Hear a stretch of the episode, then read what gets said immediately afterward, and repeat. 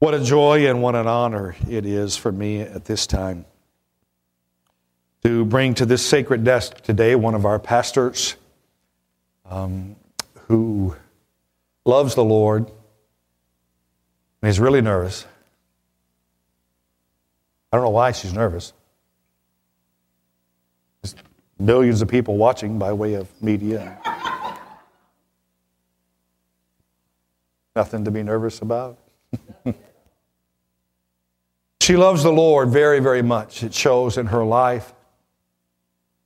Her and her family, they uh, love my wife and myself and support us, our ministry, and it's just such a joy to um, see what God is doing in her life. So at this time, uh, as she prepares to share the word of the Lord today, could we welcome to this pulpit Pastor Sandy Birch today?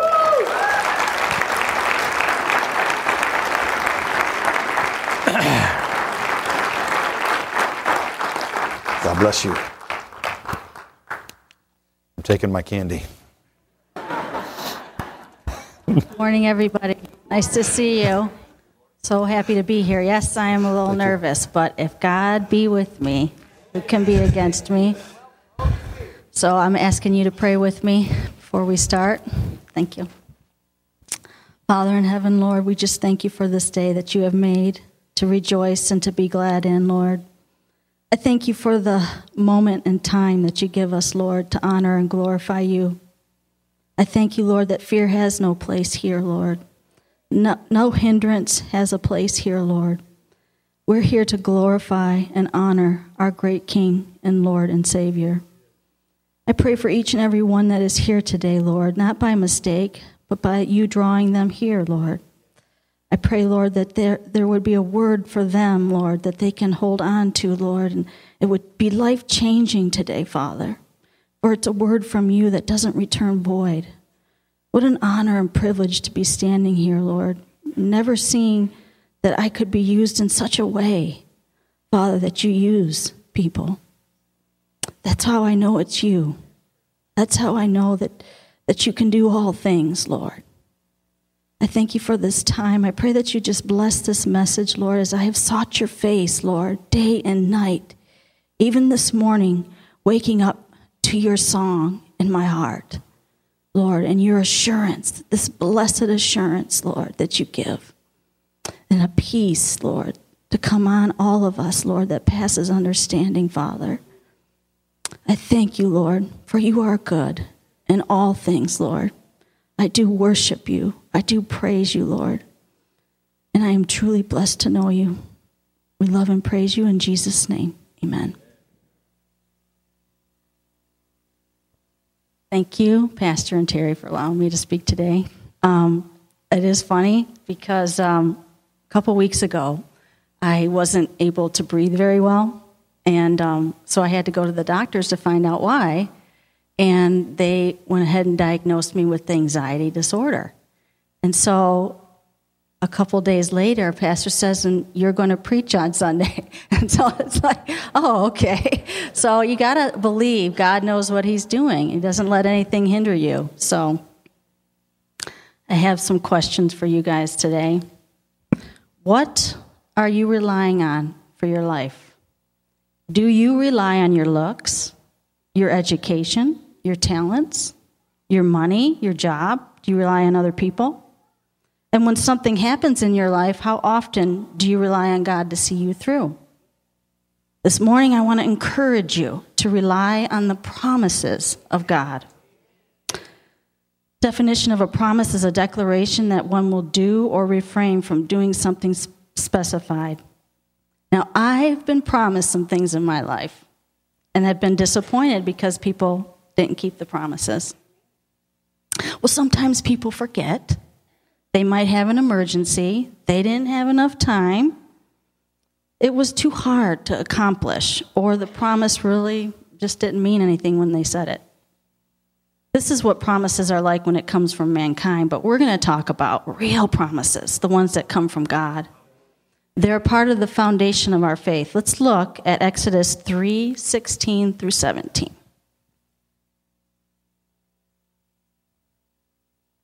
And this is God speaking to Moses Go, assemble the elders of Israel, and say to them, The Lord, the God of your fathers, the God of Abraham, Isaac, and Jacob, appeared to me and said, I have watched over you, and I have seen what has been done to you in Egypt.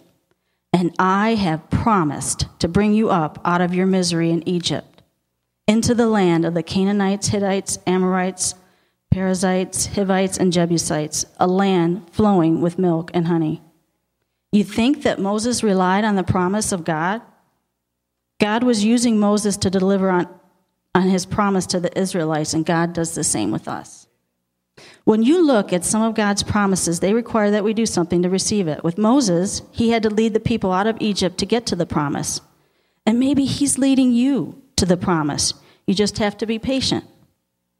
I want to share with you a personal example of relying on God's promise, and this comes from Deuteronomy 31 8. The Lord Himself goes before you and will be with you. He will never, He will never leave you, and He will never forsake you. Do not be afraid and do not be discouraged. When my son was um, in sixth grade, he had a field day, and I picked him up uh, from school, and uh, he wasn't feeling right.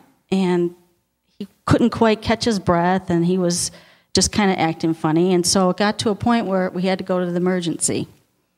So we went to the emergency, and they checked him out, and he uh, got an x ray, and they showed him the x ray, and they said, Look, there's no issue here. There's nothing wrong with you. And he, you know, he took it and we went home, but he still wasn't convinced that that was that he was okay. So the next day, um, we he still struggled during the night and that day. So we went to the pediatricians and um, we go there and they check him out and they take me aside out of the room and they say, Mrs. Birch, there's nothing wrong with him. And I said, okay. He said, we can give him some allergy medicine and we can try and, you know, see if there's some kind of swelling or whatever, but that's all we can do. And so we got home, took some allergy medicine, and he still struggled. And uh, it got to a point where he was struggling to drink and he was struggling to eat and he was getting himself all worked up. And so, watching this as a mother, you can imagine that you want to take care of him and you want to help him. And so I was, I was just at a loss. So a few days had gone by now, and I pick him up from school, and I'm like, Lord, I have gone as far as I can go. I've gone to the emergency, I've gone to the pediatricians. He is not convinced. And when it's in your mind, what, what can you do? So I said, You've got to help me. This is, this is as far as I can go. And so immediately, this idea of having a race comes to mind as soon as I pray the prayer a race of me and my son in the front yard. And so it's like, um, Aaron, can I uh, race you in the front yard? And he says, sure. And so we did have a race, and he beat me. But the race began his overcoming because it allowed the breath to come through allowed him to see that he was okay. There's no way I would have come up with a race. There's no way I would have come up with something like that because he never leaves us, he never forsakes us.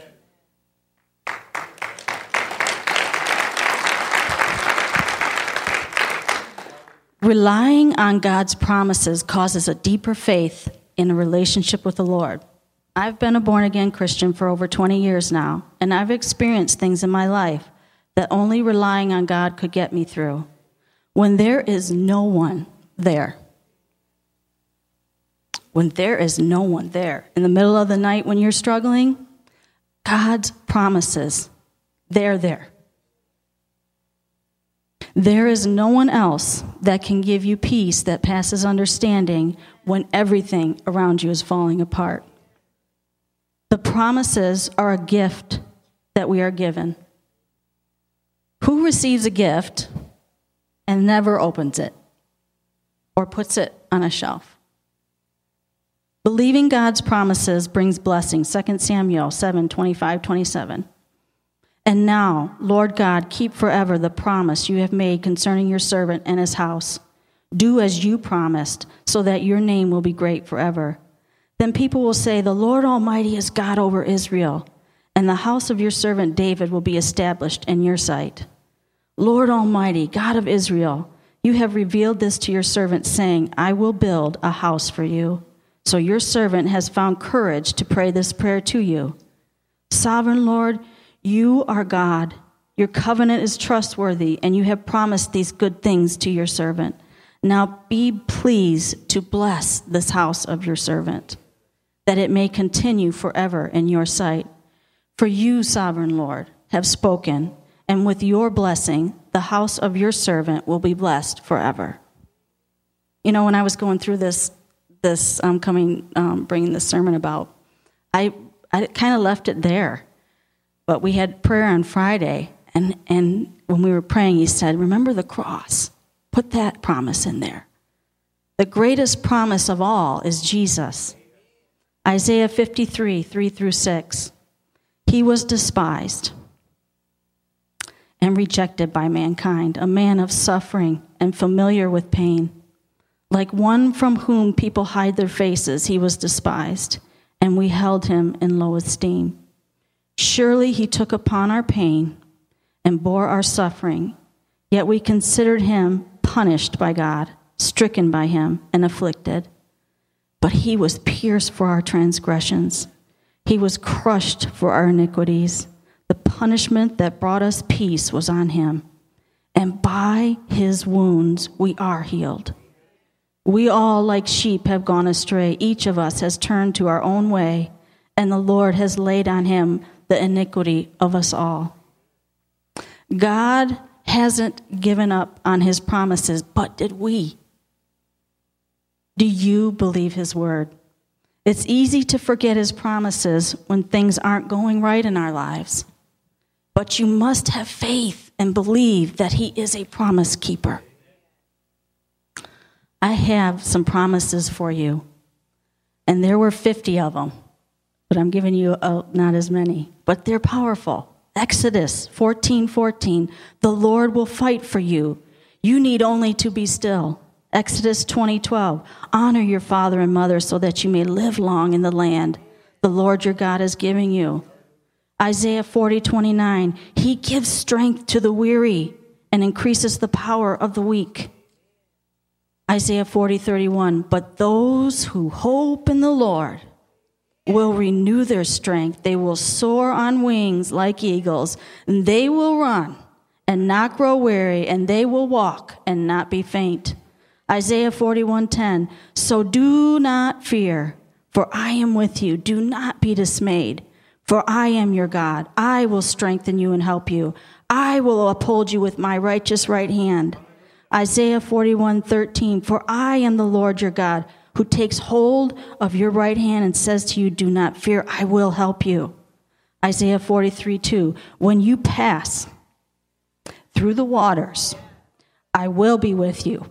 And when you pass through the rivers, they will not sweep over you. And when you walk through the fire, you will not be burned. The flames will not set you ablaze.